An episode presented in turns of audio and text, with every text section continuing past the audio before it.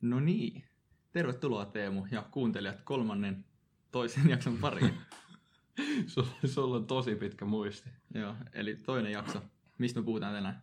Eli me luvattiin, että me puhutaan rahastoista ja osakkeista, niin kai se on pakko niistä rupea puhua. Nyt ei ole oikotietä mihinkään muu. Just näin. Tänään käydään ihan niin kuin silleen alusta alkaen. Kerrotaan, että mitä ne on ja mitä niillä tehdään ja kuka, kuka ostaa ja mitäkin ostaa. Kyllä, eli tällainen rautalankaversio. Kevin ja Teemu vääntää rautalangasta, niin Joo. lähdetään tota, osakkeista vaikka eka liikkeelle, niin haluatko kertoa, että mitä ne osakkeet on? Mielelläni. Eli osakkeet on, kun sulla on yritys ja se yritys jaetaan pieniin palasiin. Ja näitä palasia voi alkaa paljon ja niitä pystyy sitten ostaa pörssistä. Joo. Ja näitä kutsutaan osakkeiksi kaikessa yksinkertaisuudessaan. Okei, onko se sitten kallista? Kuulostaa, että jos sä ostat yritystä, niin onko se hirveän kallista ostaa näitä osakkeita, miten nämä on jaettu? Joo, no se voi olla tosi kallista, mutta se ei välttämättä ole. Se riippuu siitä, että kuinka moneen osaan nämä yritykset on jaettu. Joo. Jos se jaettu tarpeeksi moneen osaan, usein puhutaan vaikka moniin miljooniin tai ehkä jopa miljardiin osiin, niin silloin, silloin ne voi olla aika halpoja. Joo, eli yritys voi itse päättää ja vähän niin kuin pelailla tonkaan sitten, että kuinka Joo. monen osaa jakaa. Joo, tuossa tota, osakkeiden määrässä on myös se, että yritys itse asiassa pystyy jakaa sitten tulevaisuudessakin niitä osakkeita. Eli jos ne tällä hetkellä päättää jakaa yhtiön tota, 100 miljoonaa osakkeeseen, niin ne, ne voi tehdä sitten sellaisia splittejä. Eli Joo. tulevaisuudessa, jos se osakkeen hinta näyttää epähoukuttelevalta tälleen niin kuin piensijoittajalle, niin ne voi tehdä tuollaisen splitin, eli jakaa vielä niitä osakkeita useampiin palasiin, mutta se ei nyt ole kovin oleellista tässä tämän näin. päivän aiheessa. No Teemu, mitäs ne rahastot sitten on? Rahastot on sitten näitä kokonaisuuksia, jotain mainitsinkin ekassa jaksossa, eli voi sisältää osakkeita, velkakirjoja, asuntoja, tota, näitä raaka-aineita tai arvometalleja. Ja nämä voi olla siis jotain tiettyä, tai sitten tämä voi olla sellainen yhdistelmä, eli vaikka osakkeet ja velkakirjat. Eli rahastot on semmoinen niin kuin, niputettu paketti näitä erilaisia Joo, sijoitusinstrumentteja. eli sä saat niinku hajautuksen siinä samalla, kun sä sijoitat yhteen osakkeeseen, sä sijoitat yhteen yritykseen, mutta sijoittamalla tällaiseen rahastoon, niin sä sijoitat kokonaisuuteen, joka voi olla 50 osaketta esimerkiksi. Joo. Ja sitten kun sä sijoitat tähän rahastoon, niin sulla on se valmis hajautus, ja joku muu hoitaa sitten tätä rahastoa sun puolesta. Okei. Tota, ö, minkälaisia näitä erilaisia rahastoja sitten on? Näitä on niinku, no mä jakaisin nämä ehkä nyt tässä kolmeen, eli perinteisiä on niinku tällaiset aktiivisesti hoidetut rahastot ja indeksirahastot, ja sitten löytyy vielä ETF-rahastot, tällainen vähän uudempi tuttavuus, eli Okei. ETF-rahastot to- toimii pörssissä niin kuin osakkeet. Kohta kun mä kysyn, että miten sit näitä osakkeita voidaan ostaa, niin käydään samalla tämä, että miten ETF ja perinteisemmät rahastot, miten ne toimii sit siellä pörssissä. Mutta nämä on tosiaan ne kolme vaihtoehtoa. Ja jos otetaan perinteisistä se aktiivisesti hoidettu ja indeksirahasto, niin niillä on aika tällainen selkeä ja yksinkertainen ero, eli aktiivisesti hoidetut rahastot, niin sulla on tällainen joku salkunhoitaja siellä, joka hoitaa sitten näitä rahastoja. Joo. Mutta sitten taas indeksirahasto nimensä mukaan sijoittaa tällaiseen indeksiin, eli kohdemarkkinaan. Ja kohdemarkkina voi olla esimerkiksi USAn teknologiayritykset tai se voi olla Helsingin 25 vaihdetuinta yritystä. Okei. Ja sitten kun sä sijoitat indeksirahastoon, niin sä sijoitat automaattisesti tällaiseen kohdemarkkinaan. Ja se on, sitä ei tota, hoideta aktiivisesti ja silloin kulutkin on pienemmät. Sitten jos tota, Tota, ö, sori, mä keskeytän. sä, ei se mitään. Mä aloin vaan miettiä sitten, että puhut niinku näistä kohdemarkkinoista.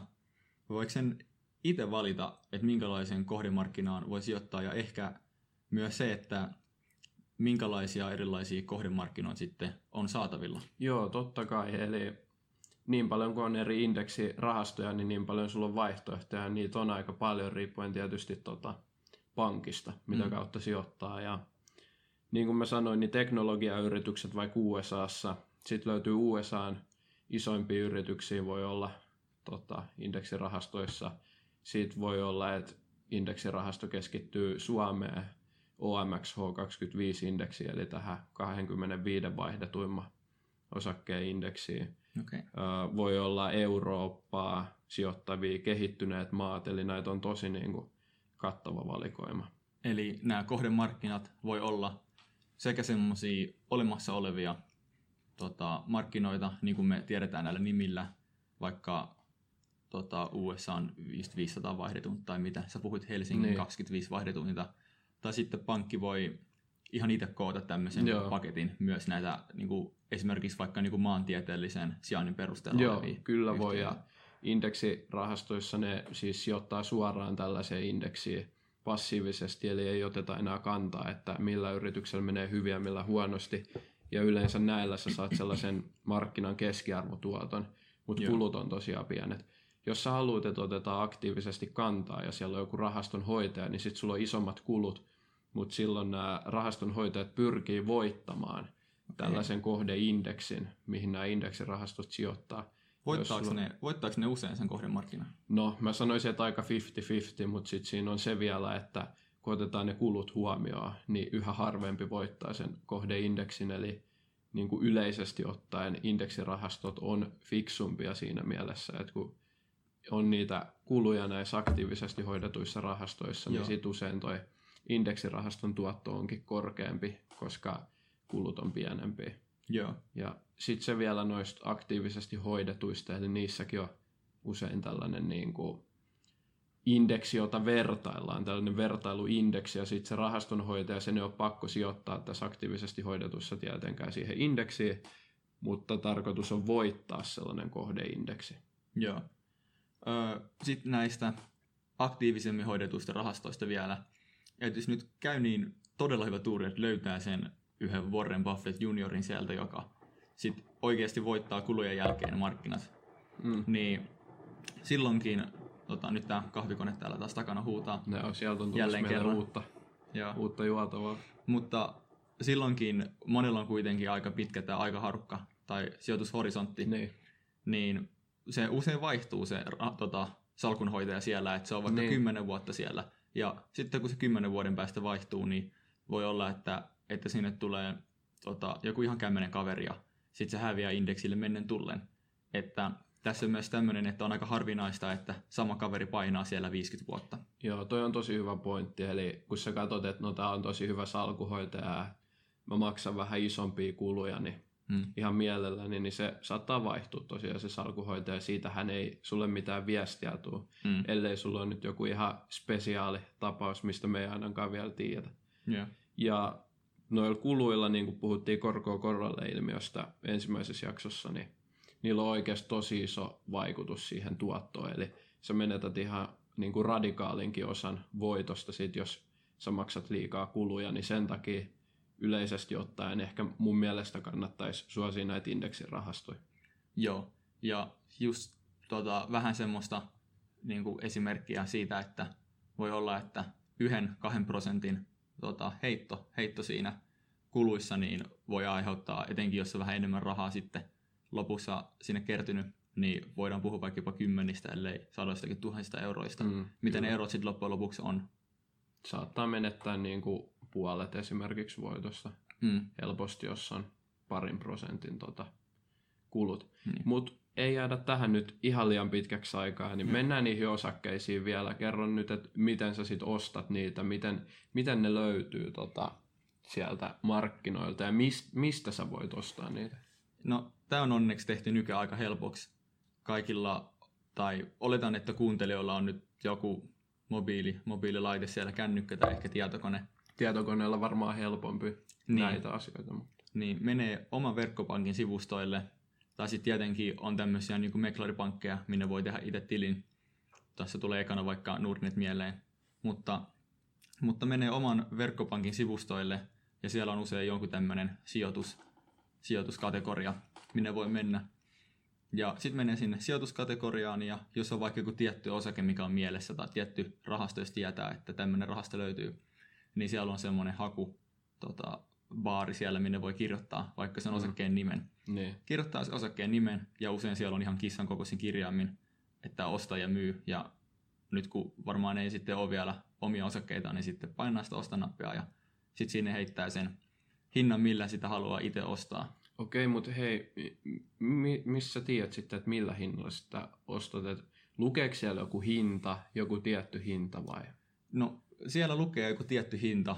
Se on se, on se tämänhetkinen markkinahinta, jonka määrittää pitkälti niin kuin ne ostajat ja kaksi viimeistä ostajaa, tai viime, viimeisimmät ihmiset, jotka ostaa ja myy sen osakkeen. Joo. Okay.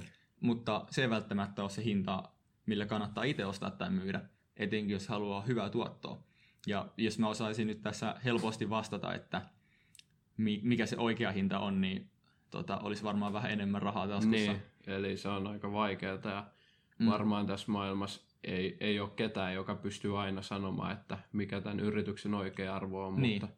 Se on, se on semmoinen, semmoinen asia, mikä kokemuksella helpottuu. Tota, pitää ottaa kaiken maailman tekijöitä huomioon tunnusluvuista ja historiasta ja liiketoiminnan tilanteista ja kasvupotentiaalista ja me tullaan tulevissa jaksoissa kertomaan niin, niistä hei, vähän paremmin. Nyt, nyt sä pelottelit kaikki kuuntelijat pois. Sorry, ei, sorry. Nyt tuli hirveä lista, mutta ei se, ei se ihan noin pelottavaa ole. Että niin. Kyllä niihin osakkeisiin uskaltaa, uskaltaa myös sijoittaa ihan hyvin. Että kyllä, me, kyllä. Mutta me tullaan kuitenkin tulevissa jaksoissa käymään, käymään läpi tunnuslukuja ja muita ja miten teistä voi tulla voittavia osakepoimijoita, Joo. niin kannattaa pysyä linjoilla. Ehdottomasti. Mutta pointtina tässä, tässä justiin, justiinsa se, että kannattaa tehdä aluksi siitä osakkeesta omat, omat tutkimustyönsä ja yrittää arvioida sitä, että paljonko siitä on valmis tota, maksamaan. Mm. Sitten sen jälkeen näillä edellä mainituilla yksinkertaisilla ohjeilla niin sitten löytyy se, että mistä osakkeen pystyy Joo. ostamaan. Eli lähes kaikilta verkkopankkisivustoilta löytyy joku tämmöinen joku tämmöinen paikka, mistä niitä pystyy ostamaan. Usein se on jollakin sijoitusotsikolla sinne sivuun merkitty.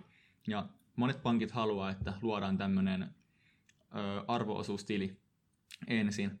Se on aika, se on aika yksinkertaista, että siellä vaan niin kuin sitten täyttelee niitä tietoja sinne. Usein sitä kysytään saman tien, kun Joo. Tota, menee sinne sijoitusosioon. Joo, no sen kyllä kuuntelijat varmasti Ihan löytää, varmasti. meidän ei tarvitse siihen enemmän tai pidemmäksi aikaa jäädä. Yeah. Mutta sen mä vielä haluaisin kysyä, että miten sitten nämä osakkeet ja rahastot kehittyy siitä, eli kun sä oot sijoittanut rahaa, niin öö, miten me saadaan sitä tuottoa, koska me sijoitetaan niihin sen takia, että me halutaan tuottoa ja halutaan rikastua tietysti näillä meidän Totta huippusijoituksilla, niin mikä sitten määrittää sitä niin kuin kurssikehitystä ja rahavirtaa siellä niin kuin osakkeissa näillä yrityksillä? Hmm, toi on loistava kysymys. Toi on varmaan se oleellisin, ole hyvä. Toi on varmaan se oleellisin kysymys, että mikä sitten ajaa sitä niin kuin, tota, rahaa sijoittajan luokse. Osakkeissahan, kun mennään siihen osakkeen määritelmään, niin ostetaan sitä yritystoimintaa, joka nyt on sitten jaettu pikkupaloihin. Liiketoimintaa. Niin. niin yritystoimintaa. Käytetään oikeita. Käytetään oikeita, eli ostetaan liiketoimintaa. Niin. Ja se liiketoimintahan niin tota, tuottaa nyt toivottavasti rahaa. Silloin liikevaihtoa se myös todennäköisesti, jos on hyvä liiketoiminta, niin tulee kasvamaan tulevaisuudessa. Ja tämä liiketoiminnan tuottama raha ja sitten kasvu, niin aiheuttaa sen, että sen osakkeen hinta nousee. Ja sitten sen osakkeen hinnan nousun lisäksi niin monelle osakkeenomistajalle tulee rahaa osinkoina. Joo, okei, okay. kiteytetysti vielä, niin eli tämä kurssimuutos, eli tämä hinnan muutos, niin johtuu pääsääntöisesti niistä niin kuin tulevaisuuden odotuksista ja sitten jo toteutuneesta tuloksesta. Vähän riippuen, onko se ehkä niin kuin ylittänyt tai alittanut niitä odotuksia sieltä yritykseltä. Ja mm. sitten muistakaa kaikki osakkeita ostaessa, että kun teillä on rahat kiinni yrityksessä, niin teidän tulee myös siis myydä tämä yritys, jotta te oikeasti realisoitte ne voitot. Eli pelkästään halvalla, ostam- tai halvalla ostaminen on ehkä se helpompi asia, mutta sitten se pitäisi vielä myydä kalliimmalla, niin mm. niin se on vielä se vaikeampi osuus. Ja tota...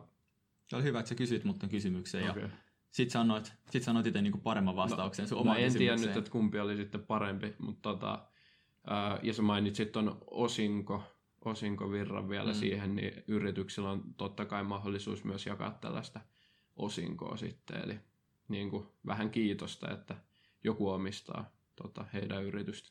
Just näin. Ja sitten me puhuttiin, tota, miten nämä osakkeet nyt ostetaan sit sieltä kaupasta. Niin, tai hei. Miten rahastot sitten ostetaan? Niin, no se toimii, meille. se toimii ihan yhtä helposti ja oikeastaan aika samaa reittiä, et vaan nyt klikkaa sitä osakkeet, vaan klikkaat rahastot ja Joo. siellä on todennäköisesti kategoriat, että onko indeksirahasto, onko normaali rahasto, mitä sä haluat. Ja hei, Aina näitä, niin sano vaan. jälleen kerran keskeytän sut pahoittelut, tota, Teemu, mutta, mutta kun sä puhuit tuosta, että on eri kategorioita, niin voi olla, että pankki ei välttämättä ole sinne ollenkaan listannut erikseen, että sulla on indeksi ja Joo, sulla on Joo, aktiivisesti mä olin otettu. just tulos tähän, niin, hyvä, koska, hyvä juttu. no niin, eli mulla kävi siis tosiaan joskus ihan silloin, kun mä koitin ekaa kertaa johonkin rahastoon laittaa rahaa, Silloin niin, vuosia niin sitten, vuosia sitten, Joo. kun sitä on 20 vuotta. kun Niin, oltiin nuoria. niin, niin tota, mä menin etsiä rahastoja, että hei, onko tää nyt niitä indeksirahastoja, ja Mm. niissä on pienet kulut, ja mä en löytänyt, siellä oli pelkät, että rahastot. Sitten mä mietin, että enhän mä tiedä, että mikä on indeksirahasto. No, nyt mä oon oppinut sen, että siellä näkyy, kun sulle tulee listalle niitä rahastoja, niin siinä lukee siinä vieressä se, että paljon se tota, niin kuin hallinnointimaksu on, niin öö, kato niistä eka suuntaan antavasti, ja sit sun pitää avata se rahasto auki ja katsoa, siellä on yleensä sellainen avaintietoesite, niin se, se yleensä kertoo, että sijoittaako ne johonkin indeksiin vai onko siellä joku aktiivinen salkuhoitaja. Se on tosi yksinkertaista sit, kun Okei. sinne asti pääsee, mutta periaatteessa sille ei ole niin, niin iso merkitystä, että onko se sit aktiivisesti hoidettu tai onko se indeksirahasto, kunhan niin kuin koittaa minimoida niitä kustannuksia. Just näin. Mutta se itse ostaminen niin tapahtuu samalla lailla aika lailla kuin osakkeisiin. Näissä on tällainen vähän niin kuin pankkisiirrossa tällainen viive, eli noin jotain 2-5-2-7 vuorokautta, riippuen vähän, että onko se suomalainen vai Joo. minkä maalainen. Ja siinä on tosiaan viive, ei kannata pelästyä, raha ei kadonnut mihinkään. Ja, Hyvä. ja tota, siinä menee se het, hetken aikaa ja sitten se, kun sä puhuit siitä, että miten osakkeiden kurssi nyt kehittyy, niin rahastoilla tapahtuu ihan täsmälleen sama asia, mutta sen niin kuin koko ryhmän tavallaan keskiarvo, eli rahaston kurssi nousee. Ja sitten kun sä myyt tätä rahastoa, niin jos niiden osakkeiden tai mitä instrumentteja siellä rahastossa on ollutkaan, niin jos niiden arvo on noussut, niin sitten sä pystyt myymään sitä kalliimmalla ja teet voittoa ihan samalla tavalla. Mutta sitten kun mä mainitsin, että on tällainen ihan uutuus ETF-rahastot, niin, Joo, nämä mua alkaa vähän kiinnostaa. Kerro meille Joo. vähän Teemu ETFistä. niin nämä toimii nyt sitten oikeasti samalla tavalla kuin osakkeet. Eli kun mä puhun, että näissä perinteisemmissä rahastoissa on tämä tota, pieni viive, tämä vähän niin kuin pankkisiirto. Nämä ETF tapahtuu ihan reaaliajassa, eli samalla tavalla kun sä ostat osaketta. Kun sä ostat ja myyt, niin sä saat saman tien ne rahat. Ne on niinku hätähousujen ratkaisu. Joo, no nämä on vähän hätähousujen ratkaisu, kyllä, mutta mulle henkilökohtaisesti ei ole mitään väliä, että onko rahasto ETF tai onko se tällainen perinteinen, että mä Joo. mieluummin tarkkailen just niitä kuluja ja katon, että minkälaista sisältöä mun rahastossa on. Okay. Mutta tota, tosiaan tällainen uusi vaihtoehto vielä sitten on.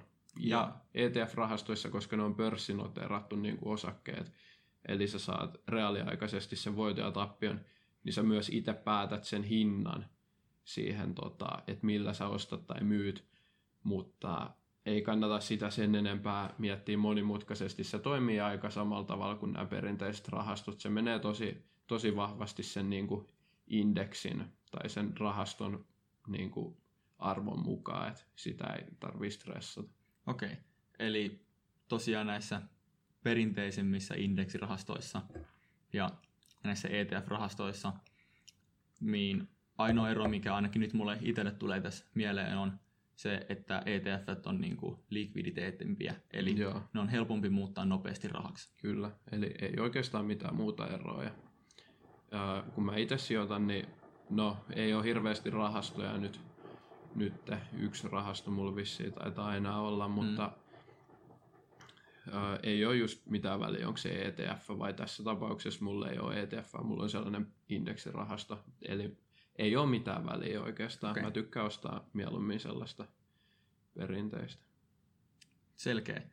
Öö, nyt kun me ollaan vähän kerrottu, että mikä, mikä ja mistä, Niin. niin voitaisiin vastaa kysymykseen, että kenelle? Kummalle sopii paremmin rahastot ja kummalle sopii paremmin yksittäiset osakkeet? Tai minkälaisille ihmisille Joo. nämä sopii?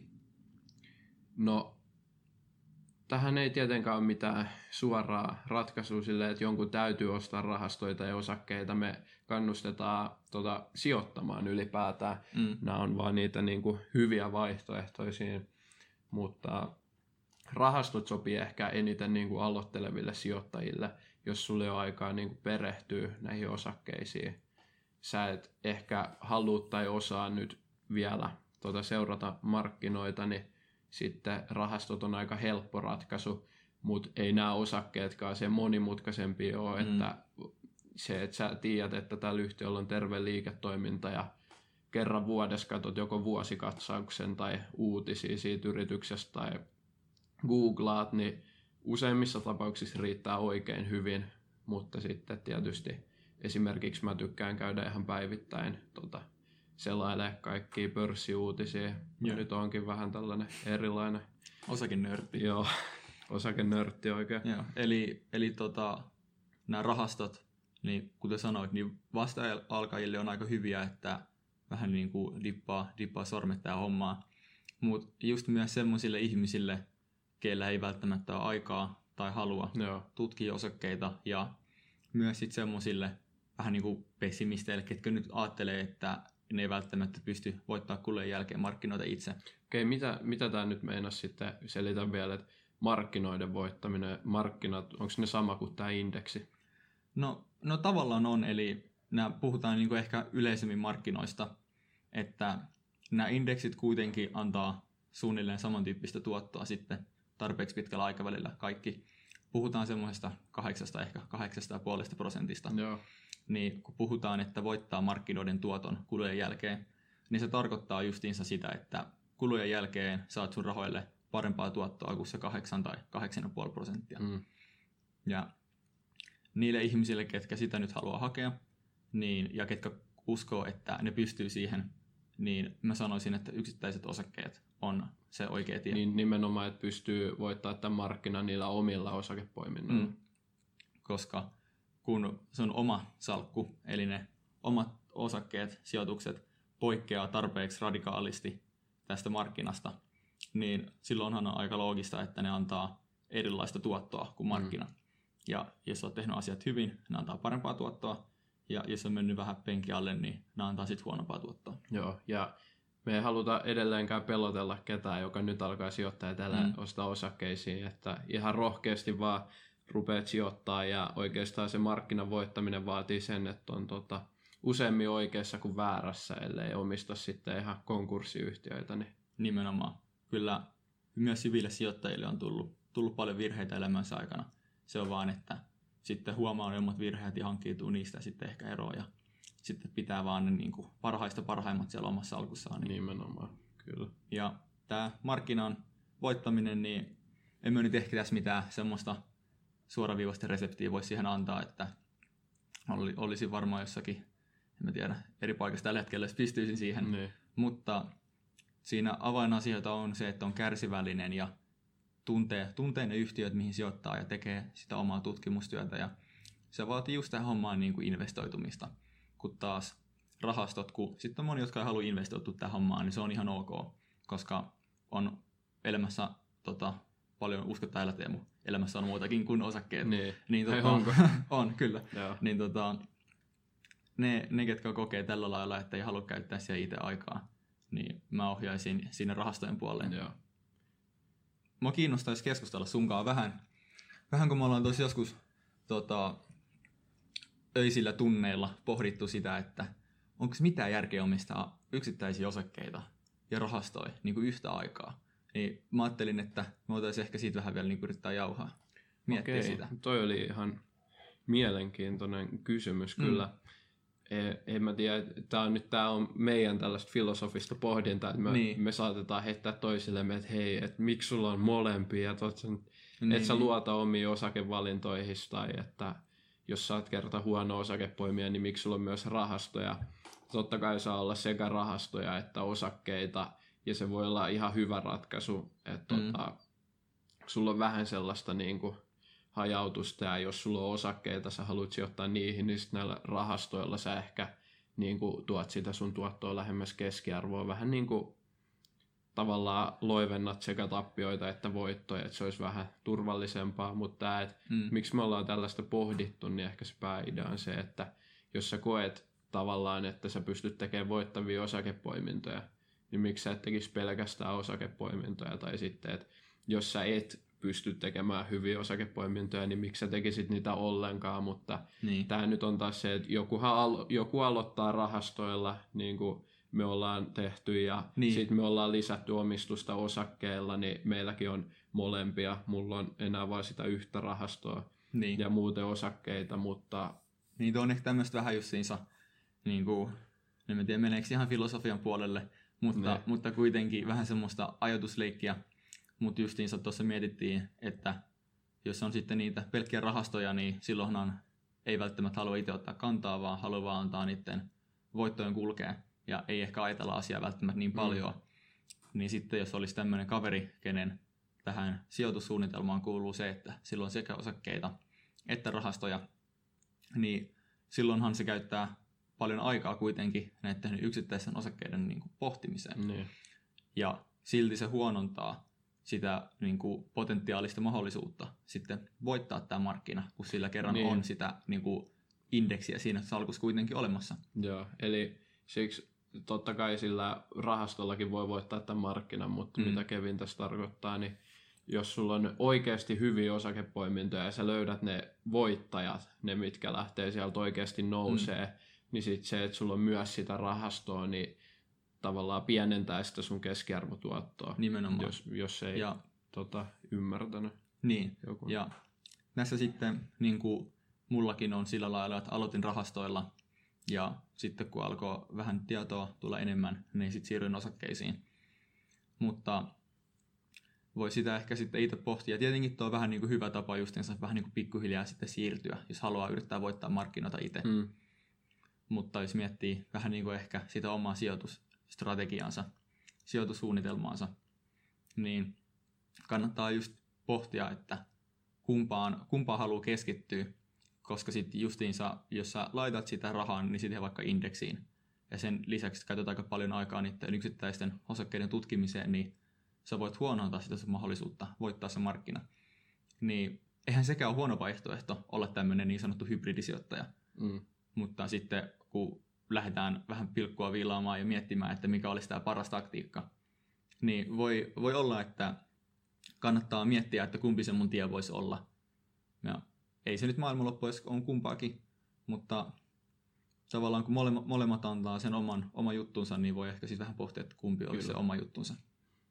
Joo, eli se hybridiratkaisu on ihan ok ja meillä mm. molemmilla on vielä jonkun verran tätä totta hybridia kai, käytössä, joten kannustetaan siihenkin. Kannustetaan, kan, sijoittamaan, kannustetaan sijoittamaan ja tässä mun mielestä Suomessa ihmiset sijoittaa ja todennäköisesti maailmallakin oikeasti surullisen vähän, kun siellä mm. on kuitenkin ainoa varma tapa menettää rahaa on pitää pelkästään käteistä, koska inflaatio syö sitä varmasti, mutta sijoittamalla niin. osakkeisiin, rahastoihin tai johonkin muuhun instrumenttiin, niin sä tuut saamaan pitkäsyöksystuottoa tuottoa sun rahalle. Just näin. Mutta nyt me koitetaan lopetella tätä meidän jaksoa. Ja niin käykää, meillä on ihan uunituore Instagram-tili, sijoituskasti ja tota, nettisivutkin, Aala. niin Aala, sijoituskasti.